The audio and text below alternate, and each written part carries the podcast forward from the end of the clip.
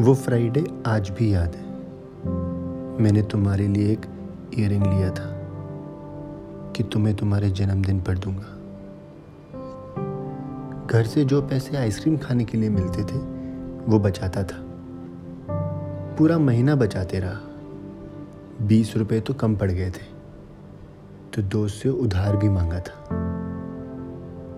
एक रात पहले उसे संभाल कर रख दिया था ब्लेजर की जेब में। कि कल कहीं भूल ना जाऊँ। सुबह हुई, बड़ा एक्साइटेड था।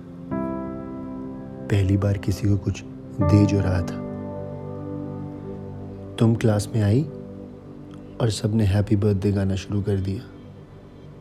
तुम अपने दोस्तों से घिर गई थी।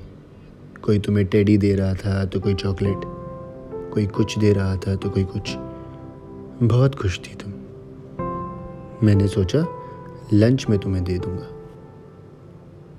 लेकिन तुम लंच होते ही अपने दोस्तों के साथ कैंटीन चली गई। सोचा तुम्हारे डेस्क पे रख दूँ, लेकिन हिम्मत ही नहीं हुई। आखिर डिसाइड किया, छुट्टी में साथ जाएगी, तब दे दूँगा। स्कूल की बेल बजी और सब भागने लगे। तुमने अपने सारे तोहफे उठाए और गेट की तरफ़ चलने लगी। मैं भी तुम्हारे पीछे पीछे चलने लगा। तुम रोज़ आइसक्रीम खाती थी तो सोचा वहीं दे दूँगा तुमको। लेकिन आज तुम आइसक्रीम वाले पे नहीं गई। तुम सीधा जाने लगी।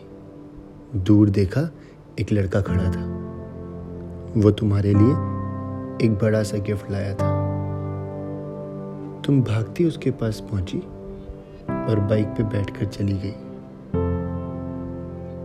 मैं वहीं खड़ा सब देख रहा था।